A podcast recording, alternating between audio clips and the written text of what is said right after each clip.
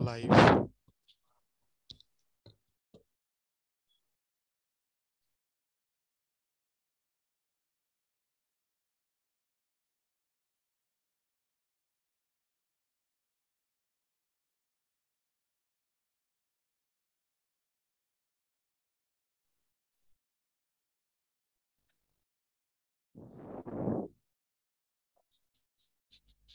Life. হ্যাঁ thank you একটা minute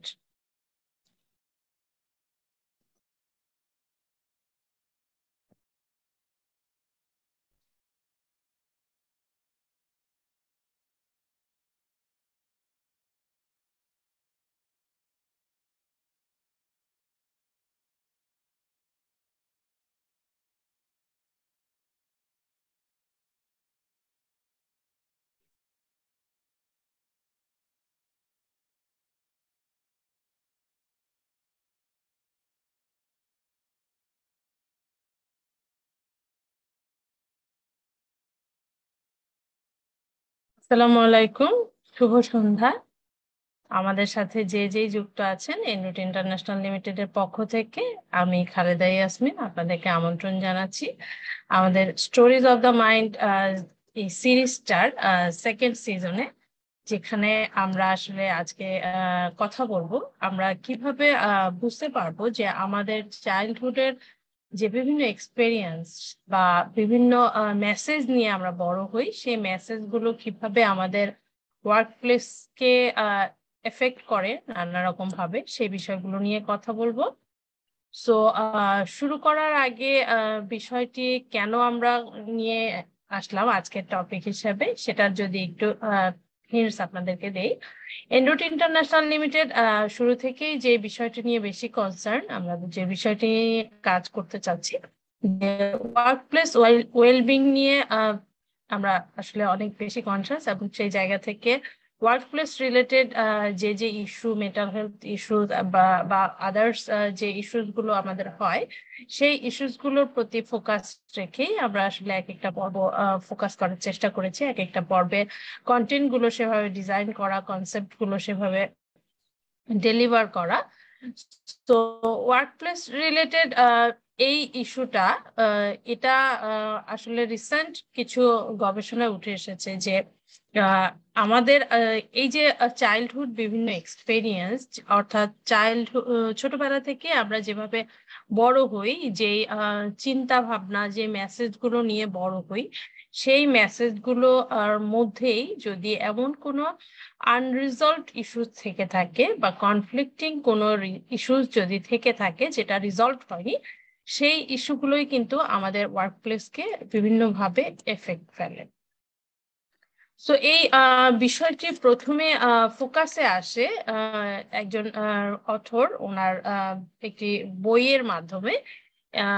অথরের নামটি আমি উল্লেখ করছি, উনি হচ্ছেন নাওমিস রাগাই। ওনার একটি বিখ্যাত বই আছে। বইটির নাম হচ্ছে the man who mistook his job for his life.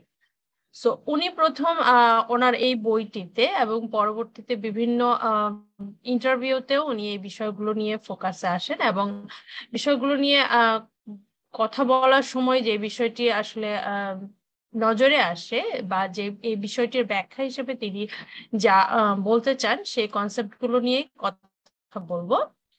So actually এই যে চাইল্ডহুডের এক্সপিরিয়েন্স কীভাবে আমাদেরকে ওয়ার্ক প্লেস পর্যন্ত এফেক্ট করছে বা আমরা কীভাবে এই এক্সপেরিয়েন্সটি দিয়ে ওয়ার্ক প্লেসেও বিভিন্নভাবে অ্যাক্ট করে থাকি বিহেভিয়ার করে থাকি, সেই বিষয়টার মূল যদি আমি বলতে চাই যে এটা আসলে অনেক আগেকার একটা কনসেপ্ট কিন্তু বিষয়টি ফোকাসে এসেছে রিসেন্টলি কনসেপ্টটা অনেক আগেকার এই অর্থে যে বিখ্যাত সাইকোলজিস্ট সিগমন্ড ফ্রয়েড ওনার একটি ডিফেন্স মেকানিজমের মধ্যে একটি টার্মস আছে।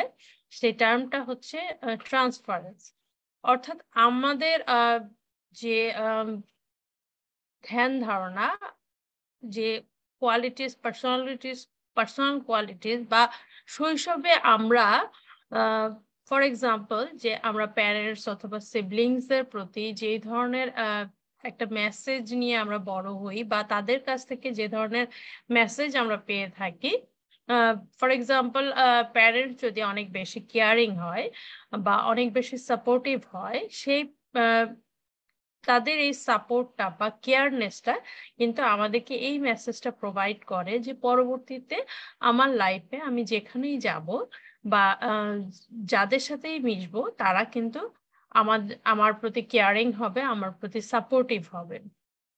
এই একটা ধারণা বা এই একটা ট্রাস্ট কিন্তু আমাদের মধ্যে আনকনসিয়াসলি গড়ে ওঠে। এটা যদি ছোটবেলা থেকেই আমরা এই কমফোর্ট জোনটা পেয়ে থাকি। সো এভাবে আসলে বিভিন্নভাবে শেপ হয় আমাদের ধ্যান ধারণা, আমাদের পারসেপশন আমাদের আচার আচরণ। সো একটি উক্তি দিয়ে শুরু করছি। ফোর্বস এর একটি আর্টিকেল যে আর্টিকেলটার নাম ছিল যে how to keep our childhood from sabotaging our career এখানে অথর যিনি ছিলেন রব রব আশ আশঘর রব আশঘর উনি একটি দারুণ কথা লিখেছেন। কথাটি শেয়ার করছি। Our personal ghosts take form in our homes when are children.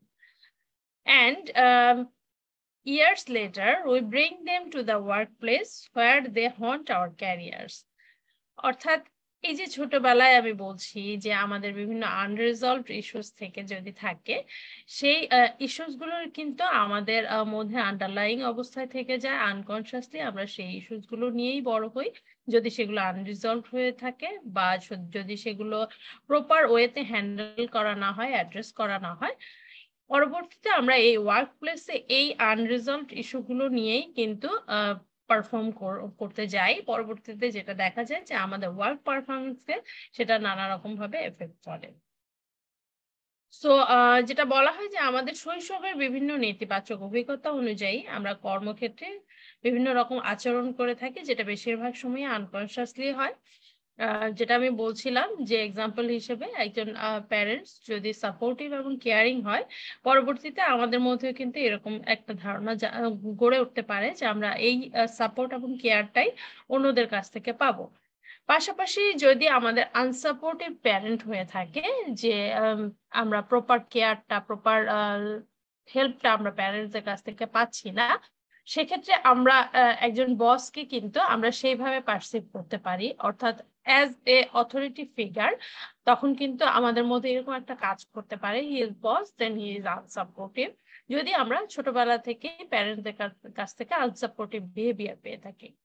এছাড়াও অনেক সময় দেখা যায় যে সিবলিংসদের মধ্যে যে বিষয়টা হয়, যে একটা আনকনসিয়াস কম্পিটিশন কাজ করে মা বাবার কাছ থেকে ভ্যালিডেশন পাওয়া মা বাবার কাছ থেকে প্রেজ পাওয়া রিকগনিশন পাওয়া, এই বিষয়টা থেকে।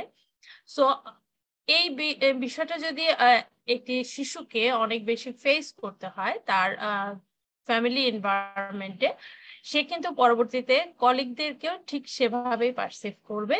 অর্থাৎ একজন কলিগকেও সে কিন্তু ভাবতে পারে যে his a cooper his a non cooperative sibling uh, who is trying to uh, steal my uh, or our uh, glory এই সবগুলো বিষয় সে হয়তো আমার কলিগ হয়তো ছিনিয়ে নিতে চাচ্ছে। এরকম ভাবে হয়তো আমরা মিসপারসিভ করতে পারি। এর ফলে যেটা দেখা যায় যে আমরা নানা রকম আনপ্রোডাক্টিভ ওয়েতে বিহেভিয়ার করে ফেলতে পারি। সো এই বিষয়টাকে আসলে অনেকের ক্ষেত্রে অনেক সময় চ্যালেঞ্জ হিসেবে তারা ফেস করতে পারে যে প্রত্যেকটা মানুষকে as an individual perceive perceive করা। অর্থাৎ সে যেমনই হোক না কেন অ্যাজ ইট ইজ তাকে পারসিভ করা without any judgement or without any preconception or এই যে মিসট্রাস্ট বা মিসপারসেপশন এই বিষয়টা থেকে বের হয়ে এসে একজন কলিগকে কলিগ হিসেবে পারসিভ করা। অ্যাটলিস্ট কিছুটা সময় তাকে জানার মাধ্যমে, বোঝার মাধ্যমে তার সাথে কোঅপারেশনে হেল্প করা, এই বিষয়গুলো গড়ে উঠবে তখনই যদি আমাদের আগে থেকেই কোনো ধরনের মিসপারসেপশন বা মিসট্রাস্ট যদি আমাদের ভিতরে না থেকে থাকে। যেটা হয় যে প্রত্যেকটা ওয়ার্ক প্লেসেই আসলে প্রত্যেক একটা অফিসে টিম ওয়ার্ক কিন্তু অনেক বেশি ইম্পর্টেন্ট সো আমরা যখন আমাদের পার্সোনাল এক্সপেরিয়েন্সগুলো আসলে এভাবে প্রকাশ করে ফেলি আনকনসিয়াসলি সেটা কিন্তু টিম ওয়ার্ককেও হ্যাম্পার করতে পারে। সো ওই সময়গুলো কিন্তু আমার পার্সোনাল ইস্যুর কারণে বা আমার পার্সোনালিটি ক্যারেক্টারিস্টিক্স এর কারণে আমি কিন্তু ওয়ার্ক প্লেসে আমার প্রপার পটেনশিয়ালিটিসটা শো করতে পারছি না, যেটা আমার ক্যারিয়ারের জন্য কিন্তু একটা ঝুঁকি হয়ে দাঁড়াতে পারে। সো অ্যাকচুয়ালি এই বিষয়টা, এই যে যেটা বলছিলাম সিগমন্ড ফ্রয়েডের যে তথ্যটা আমি বলছিলাম যে এই ওয়ান কাইন্ড অফ ট্রান্সফারেন্স এই বিষয়টা ওনার নজরে আসে। শুরুতে যখন উনি সাইকোথেরাপি প্র্যাকটিস শুরু করেন, তখন দেখা যেত একটা ইন্টারেস্টিং ব্যাপার করতো যে ওনার বেশিরভাগ পেশেন্টই দেখা যেত যে তারা তার প্রেমে পড়ে যেত। অর্থাৎ থেরাপি চলাকালীন সময়ে তার কোয়ালিটিস এর কারণে হোক বা যে কোনো কারণেই হোক না কেন, তার ওয়ে অফ ডেলিভারি যে কোনো কারণেই হোক না কেন, তারা তার দেখা যেত তারা এক ধরনের অ্যাফেকশন ফিল করতো ফ্রয়েডের প্রতি। সো পরবর্তীতে বিষয়টি নিয়ে ফ্রয়েড সচেতন হন এবং খুঁজে বের করার চেষ্টা করেন যে অ্যাকচুয়ালি ঘটনাগুলো কোথায় ঘটছে বা কীভাবে ঘটছে। সো এই বিষয়টাকে মাথায় রেখে উনি পরবর্তীতে আরও চেষ্টা করেন যে ফিগার আউট করার যে কোথায় বিষয়গুলো হচ্ছে। পরবর্তীতে তিনি যেটা ডিসকভার করেন যে এই যে বিভিন্ন ধরনের পেশেন্টস তাকে, তার প্রতি বিভিন্ন ধরনের ইমোশনালি কানেক্টেড ফিল করছে বা যে কোনো ভাবে হোক তার প্রতি অ্যাফেকশন ফিল করছে, এই অ্যাফেকশনটা মূলত হচ্ছে যে, তাদের চাইল্ডহুডের বিভিন্ন এক্সপেরিয়েন্স অর্থাৎ বেশিরভাগ ইমোশনই যেটা ছিল যে বিভিন্ন ধরনের ক্লায়েন্ট তাদের প্যারেন্টসদের প্রতি যে একটা অ্যাফেকশন ফিল করতো যদি কোঅপারেটিভ প্যারেন্ট হয়ে থাকে বা প্যারেন্টের কাছ থেকে প্রপার সাপোর্ট পেয়ে থাকে সো সেই সাপোর্টটা যখন দেখা যাচ্ছে যে বা সাপোর্টের ঘাটতি হলেও বা ভালোবাসার ঘাটতি হলেও, তারা যখন দেখতে পাচ্ছিল যে থেরাপিতে তাদের এই আনমেড নিডটা মিট ফুলফিল হচ্ছে আনমেড এই নিডটা তারা এখানে ফুলফিল করতে পারছে, তখন তারা আসলে ফ্রয়েডের প্রতি এক ধরনের অ্যাফেকশন ফিল করতে থাকেন এবং তাদের প্রতি ফ্রয়েডের প্রতি তাদের অ্যাটাচমেন্টটা তখন কিন্তু বাড়তে দেখা যায়। সো অ্যাকচুয়ালি যেটা হচ্ছিল যে ক্লায়েন্ট তাদের যে ইমোশনগুলো, সেই ইমোশনগুলো ট্রান্সফার করছিল। Transferring their experiences and emotions from past relationship into the present অর্থাৎ পাস্ট রিলেশনশিপ থেকে যে ইমোশন বা ফিলিংসগুলো তাদের জমে ছিল বা তাদের যেভাবে পারসিভ করে বড় হয়েছে সেই অনুযায়ী তারা ট্রান্সফারেন্স করছে অন প্রেজেন্ট সিচুয়েশনে সো এটাকে বলা হচ্ছে যে ট্রান্সফারেন্স সো এই বিষয়টা নিয়ে যে আমরা সবসময় সচেতন হতে পারব বা সবসময় যে আমরা বিষয়টাকে ম্যানেজ করতে পারব বিষয়টা এমন না। কারণ এটা আসলে অনেকটাই চ্যালেঞ্জিং একটা বিষয়। কারণ প্রথমত হচ্ছে আমাদের বিষয়টা রিয়েলাইজেশনে আসতেই অনেক সময় লেগে যায়। কারণ আমরা আসলে বিষয়গুলো রিয়েলাইজই করে করতে পারি না অনেক সময় যে আমরা এই যে ফর এক্সাম্পল আমার, আমাদের বস বা আমাদের কলিগ কোন একটা হেল্পের জন্য আমাদেরকে বলছে, সেই হেল্পটাকে আমরা কীভাবে পারসিভ করছি? হতে পারে আমরা এমন ভাবে পারসিভ করছি, এই মানুষটা সবসময় আমাকে অর্ডার দিচ্ছে বা তার কাজগুলো আমাকে দিয়ে করিয়ে নিচ্ছে। এই পারসেপশনটা নিয়ে যদি আমরা পারসিভ করি কলিগদেরকে বা বসদেরকে তখনও কিন্তু তখনই কিন্তু কাজের ক্ষেত্রে অসুবিধা সৃষ্টি হতে পারে। সো এমন হতে পারে যে অনেক সময় দেখা যায় যে ম্যাচিওর ইন্টেলিজেন্ট অথবা অ্যাকমপ্লিশ যে পার্সনরা রয়েছে, তাদের মধ্যেও কিন্তু ট্রান্সফারেন্স কাজ করতে পারে। তো এটা যে শুধুমাত্র ইম্যাচিওর বা যাদের মধ্যে পার্সোনাল কোয়ালিটিসগুলো কিছুটা লো থাকে, তাদের ক্ষেত্রেই কাজ করবে এমন না। যে কারও মধ্যেই আসলে এই ধরনের অসুবিধাগুলো ট্রান্সফারেন্সগুলো কাজ করতে পারে। সো যেটা দেখা যায় যে আমি যেটা বলছিলাম যে যখনই আমরা ফিল করছি যে আমাদের চাইল্ডহুডের নিডগুলো ফুলফিল হয়নি বা কোনো আনরিজলভ ইস্যু রয়ে গিয়েছে কনফ্লিক্টিং কোনো ইস্যুস রয়ে গিয়েছে, সেইগুলোই আমরা পরবর্তীতে বিভিন্নভাবে আমরা সেগুলো ফুলফিল করার চেষ্টা করি।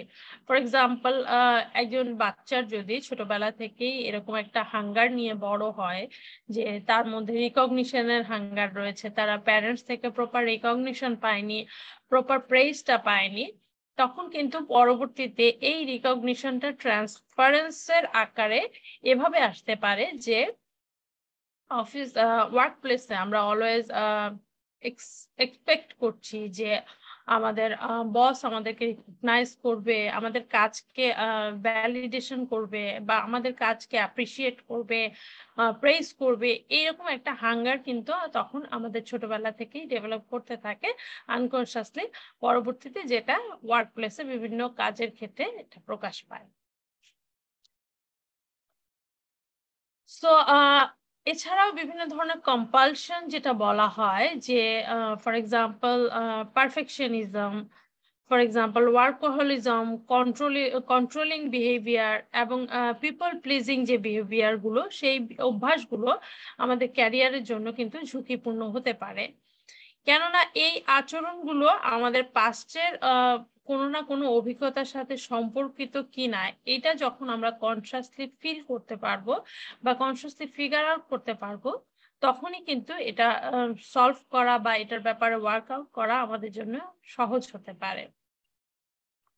সো যে মেসেজগুলো কথা বলছিলাম, যে মেসেজগুলো নিয়ে আমরা বড় হই অর্থাৎ কনফ্লিক্টিং রিজলিউশন রিজলিউশন কনফ্লিক্ট রিজলিউশনের ক্ষেত্রেও আমরা কীভাবে রিয়্যাক্ট করব, কীভাবে রেসপন্ড করব, এই বিষয়গুলো কিন্তু গড়ে ওঠে। আমরা ছোটবেলা থেকে কি মেসেজগুলো পেয়ে বড় হচ্ছি সেই সেটার উপর ডিপেন্ড করেই সো এই রিলেশনশিপগুলো, অর্থাৎ পার্সোনাল লাইফে আমার প্যারেন্টের সাথে আমার কেমন রিলেশনশিপ হচ্ছে বা আমার পিয়ার গ্রুপ বা আমার সিবলিংস এর সাথে আমার কেমন রিলেশনশিপ হচ্ছে, সেই বিষয়গুলো কিন্তু আমার পরবর্তীতে একটা বেস দাঁড় করায় যে আমার কলিগদের সাথে আমি কীভাবে আচরণ করব বা তাদের প্রতি আমার রেসপন্সটা কেমন হবে, সেটা কিন্তু একটা বেস হিসেবে কাজ করতে পারে।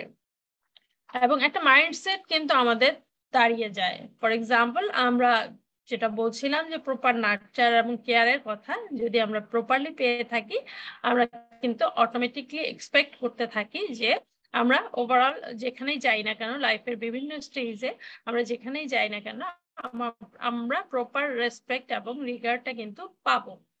So regularly on the contrary যদি বলি যে রেগুলারলি যদি একটা বাচ্চা রেগুলারলি তাকে যদি লেট ডাউন করা হয় বা তাকে যদি বিভিন্নভাবে ইমোশনালি হার্ম করা হয় তাহলে কিন্তু তার মধ্যে একটা মিস্ট্রাস্ট জন্ম নেবে যে পরবর্তীতে সে যে কোনো জায়গায় গিয়ে নিজেকে অ্যাডজাস্ট করানোর ক্ষেত্রে তার কিছু ডিফিকাল্টিস তৈরি হতে পারে। অর্থাৎ কলিগদেরকে সে অনেক সময় তার এনিমি মনে করতে পারে, অনেক সময় মনে করতে পারে যে প্রত্যেকটা কলিগ কিন্তু তার এগেনস্টে কাজ করছে। সো টিম ওয়ার্কের জন্য যে মিস ট্রাস্ট বা বন্ডিং বা যে কোঅপারেশনটা প্রয়োজন হয়, তখন কিন্তু এই জায়গাটায় ঘাটতি দেখা দিতে পারে। একজন স্পেসিফিকলি কোনো একজন কলিগের মধ্যে যদি এই অসুবিধাগুলো থেকে থাকে। সো এটা কিন্তু মিউচুয়াল হতে পারে। অর্থাৎ আমার মিস্ট্রাস্টের জায়গাটা যদি নিয়ে আমি কনসিয়াস না হই, পরবর্তীতে কিন্তু আমি রিয়েলাইজ করতে পারব না যে আমার কলিগদের মধ্যেও এই ইস্যুগুলো কাজ করছে কিনা বা এইটা ফিগার আউট করতে পারাটা তখন কিন্তু আমাদের জন্য একটু টাফ হয়ে যেতে পারে।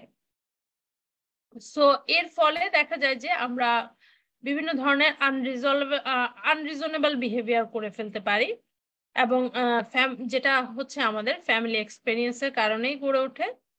আবার ওয়ার্ক লাইফের মধ্যে বিভিন্ন ধরনের ইস্যুস অ্যারাইজ করতে পারে বা বিভিন্ন ধরনের টেনশন অ্যারাইজ করতে পারে, তাও কিন্তু সেম সোর্স থেকেই তৈরি হতে পারে। অর্থাৎ কর্মক্ষেত্রে আমরা যে কোনো ধরনের সমস্যা বলি বা যে কোনো ধরনের চ্যালেঞ্জের সম্মুখীন হই না কেন, সেটা কিন্তু আমরা ধরেই নিই যে এটা ওর জন্য হয়েছে। ফর এক্সাম্পল আমার একটা ডোমিনেটিং বস রয়েছে, এই ডোমিনেটিং বসের কারণেই আমার আসলে এই অসুবিধাগুলো তৈরি হচ্ছে। তো আমরা এরকম কিন্তু ধারণা করেই নেই। বা আমরা হয়তো এরকম ভাবে পারসিভ করতে পারি বিষয়টাকে যে আমার কলিগটা কোঅপারেটিভ না, সে কোনোভাবেই আমাকে সাহায্য করছে না। আমার কলিগটা ম্যানিপুলেটিভ সে যে কোনোভাবে আমাকে ম্যানিপুলেট করে আমার কাজগুলো তার কাজগুলো আমাকে দিয়ে করিয়ে নিতে চাচ্ছে। অথবা হতে পারে যে আমার কোনো ডিমান্ডিং ক্লায়েন্টস আমাকে বিভিন্নভাবে প্রেশার ক্রিয়েট করছে। এই বিষয়গুলো যখন আমরা পারসেভ করি, তখন কিন্তু আমরা পুরোপুরি নিজের রেসপন্সিবিলিটিটাকে ডিনাই করে আমরা কিন্তু অন্যদের মধ্যেই অসুবিধাটা খুঁজতে থাকি। অর্থাৎ তার তার আচরণের কারণেই আমার মধ্যে অসুবিধা তৈরি হচ্ছে, এটা কিন্তু আমরা ধরেই নেই। সো এর ফলে যেটা দেখা যায় যে, এই যে আমরা মিস ইন্টারপ্রেট করছি বিভিন্ন বিষয়গুলোকে বা এক্সটার্নাল যে থ্রেডসগুলো যে আমরা বস থেকে বা ক্লায়েন্টস থেকে বা কলিগদের কাছ থেকে ফিল করে থাকি, তখন কিন্তু একটা মিসরিডিং সিচুয়েশনের তৈরি হতে পারে। সো মিসরিডিং সিচুয়েশনগুলো কীরকম? দুটো এক্সাম্পলের মাধ্যমে শেয়ার করছি। রিসেন্ট একটি স্টাডি অর্থাৎ এই টপিকটা নিয়ে যখন আমি বিভিন্ন আর্টিকেল সার্চ করছিলাম, সেরকম একটি আর্টিকেলে আমি বিষয়টি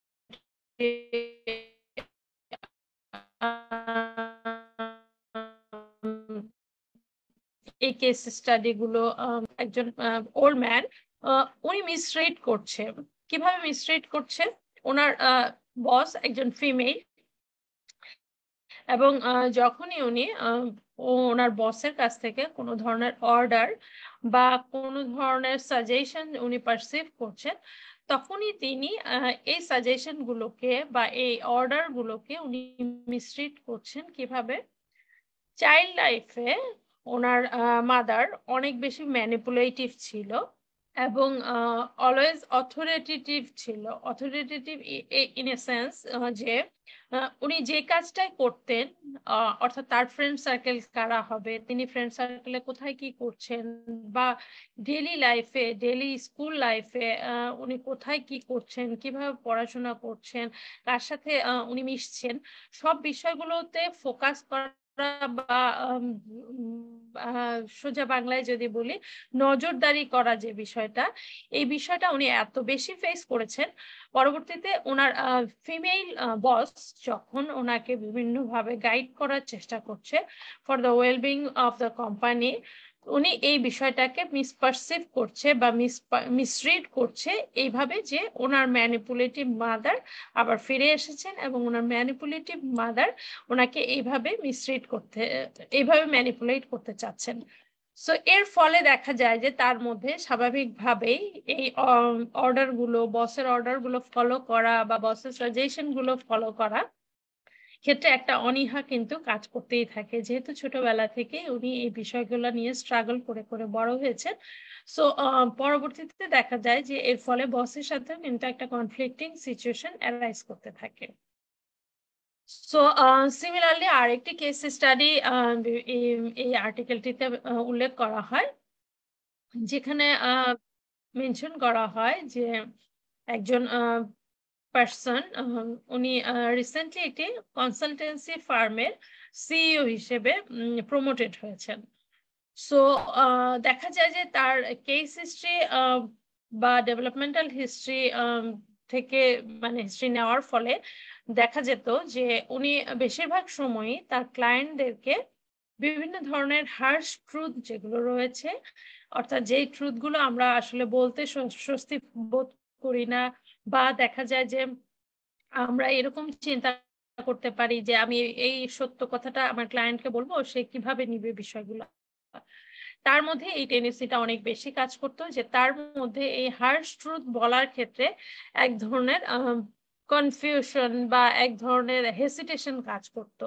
সো থেরাপি সেশনে যখন তিনি যান, তখন বিভিন্ন কথাবার্তায় বা হিস্ট্রি টেকিং এর মাধ্যমে উঠে আসে যে ছোটবেলায় বিভিন্নভাবে তার মা তাকে as a golden golden child হিসেবে তিনি ছিল। অর্থাৎ তার মায়ের একজন গোল্ডেন চাইল্ড হিসেবে ছিল। অর্থাৎ তার ডুইং কে রাদার দেন হিজ বিং তার বিং এর পরিবর্তে তার ডুইং কে এত বেশি প্রেস করা হতো এবং এত বেশি প্যাম্পার করা হতো অলওয়েজ সে মায়ের গোল্ডেন চাইল্ড হিসেবে মেনশন ছিল। পরবর্তীতে দেখা যায় যে উনি যখন স্কুলে প্রবেশ করে, স্কুলে একটা সময় উনি বুলিং এর শিকার হন এবং বুলিং এর শিকার হওয়ার ফলে স্বভাবতই যেটা হয় বুলিং এর ফলে এক ধরনের আমাদের মধ্যে লো কনফিডেন্স কাজ করে এবং কাজে কর্মে অনীহা দেখা দেয়। তো এর বুলিং এর কারণে যখন তার মধ্যে লো কনফিডেন্স এর ফলে উনি যখন ডিপ্রেশন ফিল করতে থাকেন ডিপ্রেসড ফিল করতে থাকেন এবং তার ওয়ার্ক একাডেমিক পারফরমেন্সে যখন সেটা হ্যাম্পার করতে থাকে, তখনই তার মা তার প্রতি কিছুটা আগ্রহ হারান এবং তাকে এই যে প্রেস করার জায়গা থেকে বা তাকে ছোটবেলা থেকে যেভাবে প্রেস করে করে বড় করা হয়েছে বা অ্যাজ এ গোল্ডেন চাইল্ড তাকে যেভাবে প্যাম্পার করা হয়েছে, তাকে রিকগনাইজ করা হয়েছে। সো ফর দ্য টাইমিং ওই সময়টা উনিও আপসেট ছিলেন স্কুলের বুলিং এর কারণে।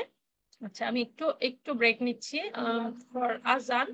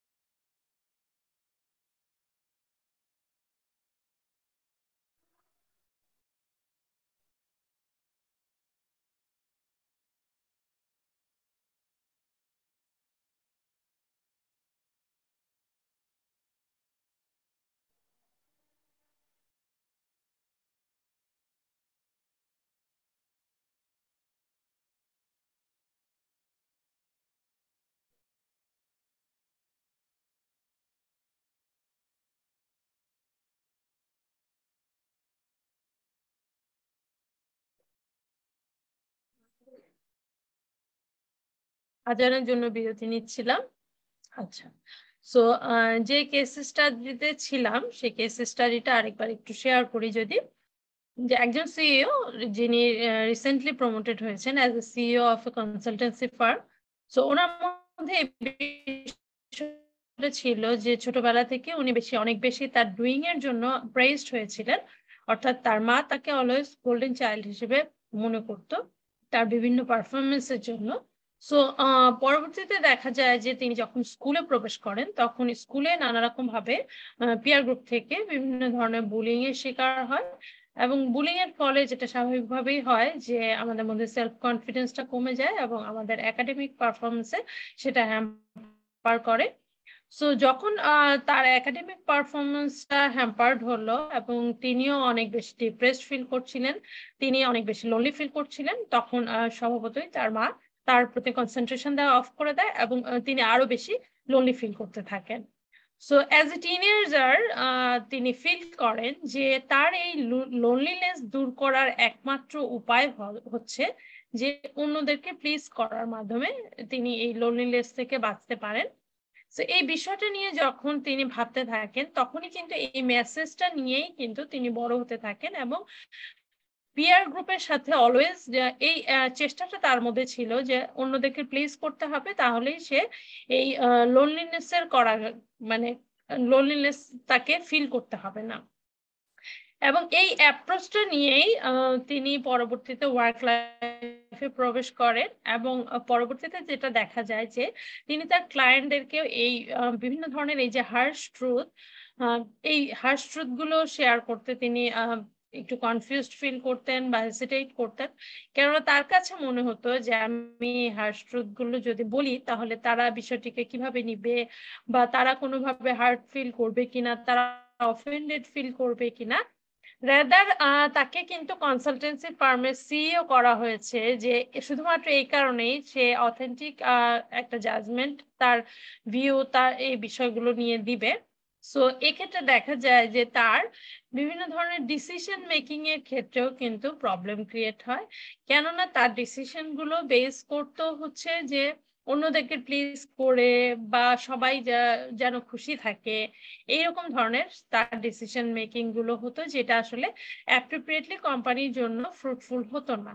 সো অ্যাকচুয়ালি যেটা হতো যে তিনি যেই ভয় থেকে আসলে হার্শ ট্রুথ বলি বা বিভিন্ন ধরনের বোল্ড ডিসিশন নেওয়ার ক্ষেত্রে বলি, যে ভয়গুলোর কারণে উনি ওই হেসিটেশনটা ফিল করতো বা নিতে চাইতেন না। ওনাদেরকে যে প্লিজিং আদার যে একটা টেন্ডেন্সি তার মধ্যে কাজ করতো। পরবর্তীতে কিন্তু ক্লায়েন্ট যখন প্রপার ফিডব্যাক না পায় বা প্রপার রেজাল্টটা যখন না পায়, তখন কিন্তু উল্টো ক্লায়েন্ট ক্লায়েন্টদের সাথে তার রিলেশনশিপটা খারাপ হয় এবং তার ওয়ার্কিং রিলেশনশিপটাও এক্ষেত্রে হ্যাম্পার্ট হতে দেখা যায়।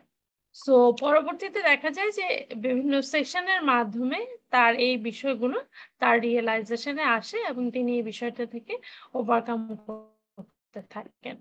সো এখন প্রশ্ন হতে পারে যে আমরা যখন ফিল করতে পারি বা রিয়েলাইজও করে যখন করে ফেললাম যে আমরা এই পার্সোনাল যে পাস্ট এক্সপেরিয়েন্সগুলো রয়েছে সেগুলোকে বিভিন্নভাবে ওয়ার্ক লাইফে বারবার রিপিট করছি। সো এটা কেন? এভাবে যদি আমরা জানার চেষ্টা করি যে why we repeat those behaviour which can undermine our career আমরা কেন বারবার রিপিট করছি? সো এই যে আর্লি ইয়ার্স থেকে আমরা যে টেনশনগুলো নিয়ে বা যে অ্যাংজাইটি গুলো নিয়ে রিপ্রেসড অবস্থায় নিয়ে আমরা বড় হচ্ছি আনকনসিয়াসলি সো যেটা হয় যে আমরা ওয়ার্ক লাইফেও বিভিন্নভাবে এই টেনশনগুলো বা এই অ্যাংজাইটি গুলো রিজলভের চেষ্টা করে থাকি। সেটা পুরো প্রসেসটাই আনকনসিয়াসলি হতে থাকে। সো আমরা যখনই আসলে চিন্তা করব বা এরকম ফিল করব যে আমার ক্লায়েন্টের আমার কলিগের কোনো ব্যবহার বা আমার বসের কোনো ব্যবহার আমার কাছে থ্রেটফুল মনে হচ্ছে বা আমার কাছে চ্যালেঞ্জ মনে হচ্ছে, আমি তার সাথে করতে পারছি না। সো রেদার তার বিহেভিয়ারের দিকে পয়েন্ট করার আগে বা তার বিহেভিয়ারকে ফিগার আউট করার আগে রেদার যদি আমি আমার বিহেভিয়ারগুলো নিয়ে কনসাস হওয়ার চেষ্টা করি, সেটা কিন্তু আমার ওয়ার্ক লাইফকে আরও স্মুথ করতে পারে, আরও হেল্পফুল করতে পারে। অর্থাৎ, যখন আমরা আর্লি লাইফে বা আর্লি চাইল্ডহুডে যখন প্যারেন্টাল রিকগনিশন পাচ্ছি না, তখন কিন্তু আমরা ওয়ার্ক প্লেসে এই প্যারেন্টাল রিকগনিশনটা খুঁজতে থাকি, আমরা সার্চ করতে থাকি। From a boss from a colleague বা ফ্রম এ ক্লায়েন্ট আমরা কিন্তু এই parental রিকগনিশনগুলো as a form of praise validation এই বিষয়গুলো কিন্তু সিক করতে থাকি। একটা থার্স্ট আমাদের মধ্যে কাজ করতে থাকে এই বিষয়গুলো নিয়ে। এর ফলে দেখা যায় যে অনেক ক্ষেত্রে আমরা হয়তো সিভিয়ার পর্যায়ে চলে যায়, আমরা নানা রকম আনহেলদি বা আনরিজনেবল আনরিজনেবল ওয়ে কিন্তু আমরা ফলো করতে পারি। সো কি করণীয়? হোয়াট টু ডু আসলে? যে আমরা রিয়েলাইজ করলাম যে আমাদের পার্সোনাল এক্সপিরিয়েন্সগুলো আসলে এইভাবে এফেক্ট করছে, আমাদের ওয়ার্ক লাইফকে বা আমাদের ক্যারিয়ারকে এইভাবে ইম্প্যাক্ট করছে। কি করণীয় হতে পারে? সো এই জায়গাটায় যদি আসি যে আমাদের ওয়ার্ক প্লেসে এরকম যদি আমরা ফিল করে থাকি যে আমার কোনো কলিগ আমার এগেনস্টে রয়েছে বা কোনো বসকে যদি আমি মনে করি he is I authoritative figure or he is I my dominating parents so এই বিষয়টা যখনই আমি কনসাস হচ্ছি তখনই কিন্তু এই বিষয়টা নিয়ে কাজ করাটা জরুরি হয়ে পড়ে। আমি এমন আমি যদি ফিল করে থাকি যে ওয়ার্ক প্লেসে এমন কেউ রয়েছে যাকে আমি ভরসা করতে পারি বা যে ট্রাস্ট অবধি যার সাথে আমি কথাগুলো শেয়ার করতে পারি, তার সাথে কিন্তু আমি বিষয়গুলো নিয়ে কথা বলতে পারি বা ওয়ার্ক প্লেসের বাইরেও এমন যদি কেউ থেকে হেল্প নেওয়ার থাকলে আমরা হেল্প নিতে পারি। অর্থাৎ প্রফেশনাল হেল্প যদি আমরা নিতে চাই, নিতে পারি যে আমার বসকে আমার এরকম মনে হচ্ছে বা আমার কলিগকে আমার এরকম মনে হচ্ছে বা আমার ক্লায়েন্ট আমাকে এভাবে প্রেশার দিচ্ছে বলে আমার কাছে মনে করছে, মনে হচ্ছে। সো কি হবে? যে অন্য আরেকজনের সাথে সে বিষয়গুলো যখন কনসাল্ট করছে বা একজন প্রফেশনাল এক্সপার্টের সাথে সে যখন বিষয়গুলো কনসাল্ট করছে, তখন কিন্তু একটা ডিফারেন্ট পার্সপেক্টিভ থেকে তার বসকে বা তার কলিগকে বা তার ক্লায়েন্টদেরকে দেখার কিন্তু একটা সুযোগ গড়ে ওঠে। সো এই হেল্পটা অনেক সময় অনেক বেশি জরুরি হতে পারে যে আমরা আমরা চেক ব্যাক করছি কিনা যে আমি যে ধারণাটা নিয়ে আমি বসে আছি যে আমার কলিগ আমার শত্রু হিসেবে কাজ করছে বা অ্যাজ এ কম্পিটিটর সে কাজ করছে, দিন শেষে হয়তো আমাদেরকে টিম ওয়ার্কেই কাজ করতে হবে টিম অ্যাজ এ টিমই কাজ করতে হবে। পারফরমেন্সগুলো প্রপারলি ডেলিভার করার জন্য বা আমাদের পটেনশিয়ালিটিসগুলো প্রুভ করার জন্য। সো যদি আমার মধ্যে এরকম ধারণা গড়ে ওঠে যে আমার কলিগ এরকম আমার রাইভালরি হিসেবে কাজ এনিমি হিসেবে কাজ করতে কিন্তু চেক ব্যাক করার চেষ্টা করতে পারি, প্রয়োজন অনুযায়ী আমি প্রফেশনাল এক্সপার্টের হেল্প নিতে পারি। এবং এটা কিন্তু খুব টাফ যে separate past from our uh, professional present. এই বিষয়টা কিন্তু really trough and crucial to read situation accurately and respond appropriately so এই জায়গাটাই কিন্তু চ্যালেঞ্জটা তৈরি হয় এবং এই চ্যালেঞ্জটা তখনই আমাদের পক্ষে ফেস করা সম্ভব ইন এ হেলদি ওয়ে যখন আমাদের মধ্যে এই রিয়েলাইজেশনটা আসবে। সো এরকম যদি রিয়েলাইজেশন আমরা ফিল করতে থাকি যে আমাদের ফিলিংসগুলো অনেক বেশি স্ট্রং কিন্তু আমাদের রিয়াকশনসগুলো রেগুলারলি রিপিটেটিভলি ইরেশনাল হচ্ছে। এরকম যদি আমরা রিয়েলাইজ করি বা ফিগার আউট করতে পারি যে আমরা অনেক বেশি ফিল করছি, অর্থাৎ সামান্য কিছুতে আমরা অনেক বেশি রিয়াক্ট করে ফেলছি, এরকম ইরেশনাল যদি রিয়াকশন আমাদের হয়ে থাকে, তখনই কিন্তু আমরা সেটা কানেক্ট করার চেষ্টা করতে পারি যে আমরা আসলে আমাদের প্রিভিয়াস পাস্ট এক্সপেরিয়েন্সের প্রতি রিয়্যাক্ট করছি কিনা বা প্রিভিয়াস যে আমার রিলেশনশিপগুলো রয়েছে, সেই রিলেশনশিপের কোনো ইস্যুর প্রতি আমরা রেসপন্ড করছি কিনা rather than the present event so working রিলেশনশিপেও দেখা যায় যে আমরা প্রিভিয়াস যে গুলো, সেই গুলোর সাথে কানেক্টেড ফিল করি। যে ওয়ার্কিং রিলেশনশিপে যদি দেখা যায় যে কেউ আমাকে নেগেটিভলি কোনো একটা কথা বলল, এটার সাথে আমি হয়তো আমার আর্লি লাইফ এক্সপিরিয়েন্সের কোনো একটা বিষয়ের সাথে আনকনসিয়াসলি কানেক্ট করে ফেলি। এবং ওই যে আমি ছোটবেলায় বুলিং এর শিকার হয়েছিলাম বা ছোটবেলায় আমি প্রপার রিকগনিশন পাইনি।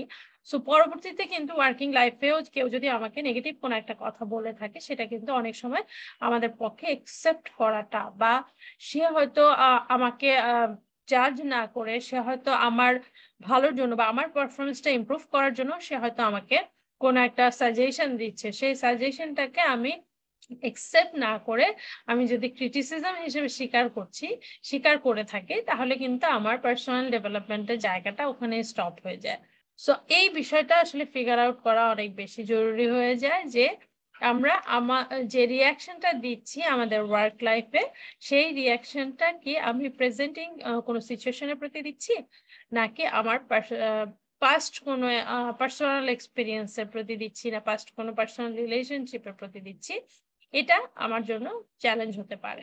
সো এই বিষয়টা নিয়ে কনসিয়াস হওয়া এজন্যই প্রয়োজন। কেননা আমরা যদি কলিগদেরকে জাজ করতে থাকি এবং মিস্ট্রাস্ট নিয়ে কাজ করতে থাকি অলওয়েজ আমাদের মধ্যে মিস একটা পারসেপশন তৈরি হবে। এবং আমরা কন্টিনিউয়াসলি দেখা যায় যে কলিগ দেখে বা বস দেখে বা ক্লায়েন্ট দেখে আমরা মিস ইন্টারপ্রেট করতে থাকি মিস ইন্টারপ্রেট মিস ইন্টারপ্রিটেশনের ফলে যেটা হতে পারে যে মিসআন্ডারস্ট্যান্ডিং তৈরি হতে পারে যা অ্যাজ এ যেটাকে বলা হয় যে এটা কিন্তু এক ধরনের মাইন্ড মানে মাইন্ড ফিল মাইন্ড হিসেবে কাজ করতে পারে। অর্থাৎ এই যে বিভিন্ন অফিসে যেটা দেখা যায় যে বিভিন্ন ধরনের অফিস পলিটিক্স এর তৈরি হয়, যদি কলিগদের নিজেদের মধ্যে এই মিসট্রাস্টগুলো দেখা যায় বা যদি এই মিসপারসেপশনগুলো তৈরি হয় মিসআন্ডারস্ট্যান্ডিংগুলো তৈরি হয়, তাহলে কিন্তু একটা মাইন্ড ফিল্ড হিসেবে কাজ করতে পারে এক একটা office for the office politics তো এই জায়গাটা থেকে কনসাস হওয়া আমাদের খুবই প্রয়োজন। আমরা যখনই ফিল করব যে অন্য কারোর প্রতি বা অন্য কারোর মধ্যে অসুবিধা আমরা খুঁজে বের করার চেষ্টা করছি। সো রাদার আমরা একটু ফিগার আউট করার চেষ্টা করি যে আমার নিজের সাথে কি হচ্ছে, আমার নিজের মধ্যে কি চিন্তা কাজ করছে, আমি নিজে কি ফিল করছি আমার এই ফিলিংসটা এই চিন্তাটা আমার প্রিভিয়াস কোনো লাইফ এক্সপিরিয়েন্সের সাথে কানেক্টেড কিনা বা আমার প্রিভিয়াস কোনো পার্সোনাল রিলেশনশিপের সাথে কানেক্টেড কিনা, এটা ফিগার আউট করার অনেক বেশি প্রয়োজন। কেননা সাইকোলজিস্ট হিসেবে আমরা যারা কাজ করছি বা সাইকোলজিস্টের একটি সাইকোলজির একটি মূল কথা যে আমরা আসলে অন্যদেরকে কখনোই পরিবর্তন করতে পারব না। অন্যদের পরিবর্তন করার চেয়ে অনেক বেশি সহজ হচ্ছে নিজের উপর চেঞ্জটা আনা এবং নিজেকে পরিবর্তন করা। তো এই জায়গাটা থেকে যখন if you want to understand your colleagues irrational behaviour begin by understanding your own so this is the message and this is that's all for to section যে আমরা কীভাবে পার্সোনাল এক্সপিরিয়েন্সগুলো, আমাদের চাইল্ডহুড এক্সপিরিয়েন্সগুলো, আমাদের ওয়ার্ক লাইফকে কীভাবে হ্যাম্পার করছে, এই বিষয়টা নিয়ে বলার চেষ্টা করলাম পুরো সেশনটাতে আশা করছি আগামী পর্বে আমাদের সাথে যুক্ত হবেন যারা, যারাই এই প্রোগ্রামটা দেখছেন। আমরা ওয়ার্ক ওয়ার্ক প্লেস ওয়েলবিং নিয়ে কনসার্ন এবং এনরোটি ইন্টারন্যাশনাল লিমিটেড যেটা কাজ করছি, যে ওয়ার্ক প্লেস ওয়েলবিং এর বিভিন্ন বিষয় নিয়ে কথা বলছি প্রতিটি লাইভ সেশনে পরবর্তীতে এরকম আরেকটি টপিক নিয়ে ইনশাল্লাহ আপনাদের সামনে হাজির হব। ততদিন পর্যন্ত যে যেখানে আছেন সবাই ভালো থাকুন, সাবধানে থাকুন, সুস্থ থাকুন। আল্লাহ হাফেজ, শুভরাত্রি।